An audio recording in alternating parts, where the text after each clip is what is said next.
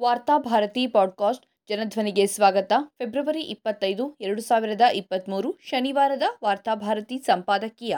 ಗುಜರಾತಿನಲ್ಲಿ ಭಾರತದ ಕಾನೂನು ಜಾರಿಯಲ್ಲಿಲ್ಲವೇ? ಕಳೆದ ಅಕ್ಟೋಬರ್ನಲ್ಲಿ ಗುಜರಾತಿನ ಖೇಡಾ ಜಿಲ್ಲೆಯ ಗ್ರಾಮವೊಂದರಲ್ಲಿ ಹಿಂದೂಗಳ ಹಬ್ಬದಾಚರಣೆಗೆ ಕಲ್ಲು ತೂರಿ ಅಡಚಣೆ ಉಂಟುಮಾಡಿದ ದೂರಿನ ಮೇರೆಗೆ ಪೊಲೀಸರು ಕೆಲವು ಮುಸ್ಲಿಂ ತರುಣರನ್ನ ಬಂಧಿಸಿದರು.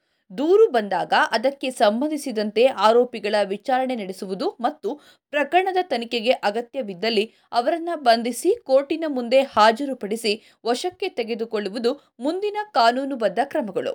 ಹಾಗೂ ಮುಂದಿನ ಎರಡು ಮೂರು ತಿಂಗಳಲ್ಲಿ ಆರೋಪಿಗಳ ಅಪರಾಧವನ್ನು ಸಾಬೀತುಪಡಿಸುವ ಸಾಕ್ಷಿ ಪುರಾವೆಗಳನ್ನು ಸಂಗ್ರಹಿಸಿ ನ್ಯಾಯಾಲಯದ ಮುಂದೆ ಹಾಜರುಪಡಿಸುವುದಷ್ಟೇ ಪೊಲೀಸರ ಕರ್ತವ್ಯ. ಅದನ್ನು ಆಧರಿಸಿ ಆರೋಪಿಯು ಅಪರಾಧ ಮಾಡಿದ್ದಾರೆಯೇ ಇಲ್ಲವೇ ಎಂದು ವಿಚಾರಣೆ ನಡೆಸಿ ಅಪರಾಧ ಸಾಬೀತಾದರೆ ಶಿಕ್ಷೆ ವಿಧಿಸುವುದು ಸಾಬೀತಾಗದಿದ್ದರೆ ಬಿಡುಗಡೆ ಮಾಡುವುದು ನ್ಯಾಯಾಲಯ. ಅಷ್ಟು ಮಾತ್ರವಲ್ಲದೆ ಅಪರಾಧವು ಸಾಬೀತಾಗುವ ತನಕ ಆರೋಪಿಯನ್ನ ನಿರಪರಾಧಿಯೆಂದೇ ಪರಿಗಣಿಸುವುದು ಹಾಗೂ ಸಾಕ್ಷಿ ನಾಶ ಮಾಡುವ ಸಂಭವವಿದ್ದರೆ ಮತ್ತು ಪರಾರಿಯಾಗುವ ಸಂಭವವಿದ್ದರೆ ಮಾತ್ರ ಪೊಲೀಸರು ಚಾರ್ಜ್ ಶೀಟ್ ಸಲ್ಲಿಸುವ ತನಕ ಆರೋಪಿಯನ್ನು ನ್ಯಾಯಾಂಗ ಬಂಧನದಲ್ಲಿ ಇರಿಸುವುದು ಮತ್ತು ಚಾರ್ಜ್ ಶೀಟ್ ಹಾಕಿದ ಮೇಲೆ ಆರೋಪಿಯನ್ನ ಸಾಮಾನ್ಯವಾಗಿ ಜಾಮೀನಿನ ಮೇಲೆ ಬಿಡುಗಡೆ ಮಾಡುವುದು ನಮ್ಮ ನ್ಯಾಯ ಸಂಹಿತೆಯ ಮುಖ್ಯ ಲಕ್ಷಣವಾಗಿ ನಡೆದುಕೊಂಡು ಬಂದಿದೆ. ಈ ಎಲ್ಲಾ ಸಂದರ್ಭಗಳಲ್ಲೂ ಪೊಲೀಸರು ತಮ್ಮ ಪೂರ್ವಾಗ್ರಹಗಳಿಂದಾಗಿ ನಿರಪರಾಧಿ ನಾಗರಿಕರಿಗೆ ಕಿರುಕುಳ ಕೊಡದಂತೆ ನಾಗರಿಕ ಹಕ್ಕುಗಳನ್ನು ರಕ್ಷಿಸಲು ಸುಪ್ರೀಂ ಕೋರ್ಟ್ ಡಿಕೆ ಬಸು ಪ್ರಕರಣದಲ್ಲಿ ಪೊಲೀಸರಿಗೆ ವಿಸ್ತೃತವಾದ ಸೂಚನೆಗಳನ್ನು ನೀಡಿದೆ ಮತ್ತು ಪೊಲೀಸರು ಯಾವ ಕಾರಣಕ್ಕೂ ಆರೋಪಿಯನ್ನು ಅಪರಾಧಿಯಂತೆ ಪರಿಗಣಿಸದೆ ಅಥವಾ ತಮ್ಮ ಅಧಿಕಾರವನ್ನು ದುರ್ಬಳಕೆ ಮಾಡಿಕೊಂಡು ಪೊಲೀಸರೇ ಆರೋಪಿಗಳಿಗೆ ಚಿತ್ರಹಿಂಸೆ ಇತ್ಯಾದಿ ಶಿಕ್ಷೆಗಳನ್ನು ಕೊಡುವುದು ಅಪರಾಧ ಎಂದೂ ಕೂಡ ಆ ಪ್ರಕರಣದಲ್ಲಿ ಸುಪ್ರೀಂ ಕೋರ್ಟು ಸ್ಪಷ್ಟಪಡಿಸಿದೆ. ಆದರೆ ಖೇಡಾ ಪ್ರಕರಣದಲ್ಲಿ ಗುಜರಾತ್ ಪೊಲೀಸರು ಈ ಎಲ್ಲಾ ನೀತಿ ನಿಯಮಗಳನ್ನು ದಾಟಿ ತಾವೇ ದೂರುದಾರರು, ವಕೀಲರು ಮತ್ತು ನ್ಯಾಯಾಲಯವೂ ಆಗಿ ವರ್ತಿಸಿದರು. ಆರೋಪಿಗಳನ್ನು ಬಂಧಿಸಿ, ಕೋರ್ಟಿಗೆ ಹಾಜರುಪಡಿಸಿ, ಸಾಕ್ಷಿ ಪುರಾವೆಗಳನ್ನು ಸಂಗ್ರಹಿಸಿ, ನ್ಯಾಯಾಲಯದ ಶಿಕ್ಷೆ ನೀಡುವಂತೆ ಕಾನೂನುಬದ್ಧವಾಗಿ ನಡೆದುಕೊಳ್ಳುವ ಬದಲು ಇಡೀ ಗ್ರಾಮಸ್ಥರನ್ನ ಒಂದೆಡೆ ಸಭೆ ಸೇರಿಸಿ ಆರೋಪಿಗಳನ್ನು ಲೈಟು ಕಂಬಕ್ಕೆ ಕಟ್ಟಿ ಹಾಡ ಹಗಲಿನಲ್ಲೇ ಅವರಿಗೆ ಬಾಸುಂಡೆ ಬರುವಂತೆ ಹೊಡೆದರು. ವರದಿಗಳ ಪ್ರಕಾರ ಆಗ ಇಡೀ ಗ್ರಾಮ ಪೊಲೀಸರ ಈ ಕಾನೂನು ಬಾಹಿರ ಕೃತ್ಯವನ್ನ ಬೆಂಬಲಿಸುತ್ತಾ ಘೋಷಣೆ ಹಾಕ್ತಾ ಇತ್ತು. ಇಂತಹ ಒಂದು ಪ್ರಕರಣ ಪ್ರಜಾತಂತ್ರ ಭಾರತದಲ್ಲಿ ಇಪ್ಪತ್ತೊಂದನೇ ಶತಮಾನದಲ್ಲಿ ಹಾಗೂ ನಾಗರಿಕ ಸಮಾಜದಲ್ಲಿ ನಡೆದದ್ದು ಇಡೀ ದೇಶವೇ ತಲೆತಗ್ಗಿಸುವಂತಾಗಿತ್ತು ಕೆಳಹಂತದ ಪೊಲೀಸರು ನಡೆಸಿದ ಈ ಅಪರಾಧವನ್ನು ಮೇಲ್ಹಂತದ ಅಧಿಕಾರಿಗಳು ಮತ್ತು ಸರ್ಕಾರ ಖಂಡಿಸಿ ಮತ್ತೆ ಸಮಾಜದಲ್ಲಿ ನಿಷ್ಪಕ್ಷ ಕಾನೂನು ಆಡಳಿತದ ಬಗ್ಗೆ ಭರವಸೆ ಹುಟ್ಟುಹಾಕುವಂತೆ ಮಾಡಬೇಕಿತ್ತು. ಆದರೆ ಗುಜರಾತಿನಲ್ಲಿ ನಡೆಯುತ್ತಿರುವುದೇ ಬೇರೆ. ಈ ಪೊಲೀಸ್ ಅಪರಾಧದ ಬಗ್ಗೆ ಹೈಕೋರ್ಟಿನಲ್ಲಿ ನಡೆಯುತ್ತಿರುವ ವಿಚಾರಣೆಯಲ್ಲಿ ಮೊನ್ನೆ ಖೇಡಾ ಜಿಲ್ಲೆಯ ಜಿಲ್ಲಾ ಪೊಲೀಸ್ ಅಧಿಕಾರಿಯು ಹೈಕೋರ್ಟಿಗೆ ಅಫಿಡವಿಟ್ ಒಂದನ್ನು ಸಲ್ಲಿಸಿ ಪೊಲೀಸರು ಮಾಡಿದ ಕಾನೂನು ಬಾಹಿರ ಕ್ರಮಗಳನ್ನು ಸಮರ್ಥಿಸಿಕೊಂಡಿದ್ದಾರೆ. ಕಾನೂನು ಮತ್ತು ಸುವ್ಯವಸ್ಥೆಯನ್ನ ಹಿಡಿತಕ್ಕೆ ತೆಗೆದುಕೊಳ್ಳುವ ಸಲುವಾಗಿಯೇ ಆ ಆರೋಪಿಗಳಿಗೆ ಬಹಿರಂಗವಾಗಿ ಹೊಡೆಯಲಾಯಿತೆಂದು ಸಮರ್ಥಿಸಿಕೊಂಡಿದ್ದಾರೆ. ಇದು ಗುಜರಾತಿನಲ್ಲಿ ಕಾನೂನು, ಸಮಾಜ ಮತ್ತು ಸರ್ಕಾರ ಎಷ್ಟರ ಮಟ್ಟಿಗೆ ಕೋಮುವಾದೀಕರಣಗೊಂಡಿದೆ ಎಂಬುದರ ಸಂಕೇತವಾಗಿದೆ. ಈವರೆಗೆ ಪೊಲೀಸರು ಇಂತಹ ಕೋಮುವಾದಿ ಕೃತ್ಯಗಳಲ್ಲಿ ತೊಡಗಿಕೊಳ್ಳುತ್ತಿರಲಿಲ್ಲ ಎಂದೇನಲ್ಲ.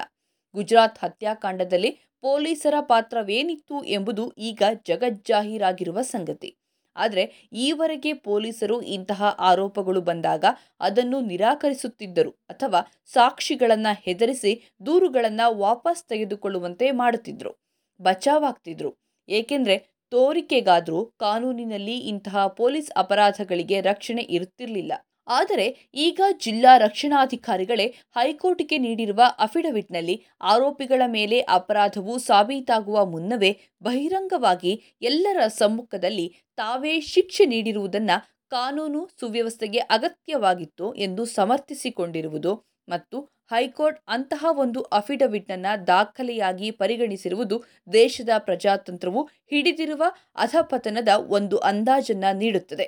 ಅಪರಾಧವು ಸಾಬೀತಾಗುವ ಮುನ್ನವೇ ಕೇವಲ ಆರೋಪ ಮತ್ತು ದೂರುಗಳನ್ನೇ ಆಧರಿಸಿ ಪೊಲೀಸರೇ ಶಿಕ್ಷೆ ನೀಡುವುದು ಮಾನ್ಯಗೊಳ್ಳುವ ಕ್ರಮವಾಗಿ ಬಿಟ್ಟರೆ ಈ ದೇಶದಲ್ಲಿ ಸ್ವತಂತ್ರ ನ್ಯಾಯಾಲಯದ ಅಗತ್ಯವೇನಿದೆ? ಹಾಗೂ ಈ ಬಗೆಯ ಪೊಲೀಸ್ ನ್ಯಾಯ ಕೇವಲ ಅಲ್ಪಸಂಖ್ಯಾತರ ವಿರುದ್ಧ ಮಾತ್ರ ಪ್ರಯೋಗವಾಗುತ್ತಿರುವುದನ್ನು ಪರೋಕ್ಷವಾಗಿ ನ್ಯಾಯಾಲಯ ಒಪ್ಪಿಕೊಂಡಂತಾಗುತ್ತದೆ. ಏಕೆಂದರೆ ದೇಶದಾದ್ಯಂತ ಮುಸ್ಲಿಮರ ಮೇಲೆ ನಡೆಯುತ್ತಿರುವ ಲಿಂಚಿಂಗ್ ಹತ್ಯೆಗಳ ಪ್ರಕರಣದಲ್ಲಿ ದೇಶದಲ್ಲೆಲ್ಲೂ ಪೊಲೀಸರು ಕಾನೂನು ಮತ್ತು ಸುವ್ಯವಸ್ಥೆಯನ್ನು ಉಳಿಸಿಕೊಳ್ಳುವ ಸಲುವಾಗಿ ಆರೋಪಿಗಳಿಗೆ ತಾವೇ ಶಿಕ್ಷೆ ನೀಡಿದ ನಿದರ್ಶನಗಳಿಲ್ಲ. ಅದಕ್ಕೆ ತದ್ವಿರುದ್ಧವಾಗಿ ಪೊಲೀಸರು ಮತ್ತು ಸ್ಥಳೀಯ ರಾಜಕೀಯ ನಾಯಕರು ಅಂತಹ ಆರೋಪಿಗಳನ್ನು ಸನ್ಮಾನಿಸಿದ ಉದಾಹರಣೆಗಳೇ ಹೆಚ್ಚು. ಅಪರಾಧ ಆಧಾರಿತ ನ್ಯಾಯಕ್ಕಿಂತ ಆರೋಪಿಯ ಧರ್ಮಾಧಾರಿತ ನ್ಯಾಯ ಮೋದಿ ಸರ್ಕಾರದಲ್ಲಿ ಮೇಲಿನಿಂದ ಕೆಳಗಿನವರೆಗೂ ವ್ಯಾಪಿಸಿರುವುದು ಮೊನ್ನೆ ಸುಪ್ರೀಂ ಕೋರ್ಟಿನಲ್ಲಿ ಮೋದಿ ಸರ್ಕಾರ ನೀಡಿರುವ ಮತ್ತೊಂದು ಅಫಿಡವಿಟ್ನಲ್ಲೂ ಬಹಿರಂಗಗೊಂಡಿದೆ. ಎರಡು ಸಾವಿರದ ಎರಡರಲ್ಲಿ ಗೋಧ್ರಾದಲ್ಲಿ ಸಬರಮತಿ ರೈಲಿಗೆ ಬೆಂಕಿ ಹಚ್ಚಿದ ಪ್ರಕರಣದ ಅಪರಾಧಿಗಳಿಗೆ ಕೆಳಹಂತದ ಕೋರ್ಟುಗಳು ಮರಣದಂಡನೆ ವಿಧಿಸಿದ್ದರೂ ಸುಪ್ರೀಂ ಕೋರ್ಟು ಅದನ್ನು ಜೀವಾವಧಿ ಶಿಕ್ಷೆಗೆ ಇಳಿಸಿತು. ಈಗಾಗಲೇ ಅವರು ಹದಿನಾಲ್ಕು ವರ್ಷಕ್ಕೂ ಹೆಚ್ಚು ಜೈಲು ಶಿಕ್ಷೆಯನ್ನ ಅನುಭವಿಸಿದ್ದಾರೆ. ಆದ್ದರಿಂದ ಜೈಲಿನಲ್ಲಿ ತಮ್ಮ ಸನ್ನಡತೆಯನ್ನ ಆಧರಿಸಿ ಹಾಗೂ ತಾವು ಈಗಾಗಲೇ ಅನುಭವಿಸಿರುವ ಶಿಕ್ಷಾವಧಿಯನ್ನ ಪರಿಗಣಿಸಿ ಬಿಡುಗಡೆ ಮಾಡಲು ಕೋರಿದ್ದಾರೆ.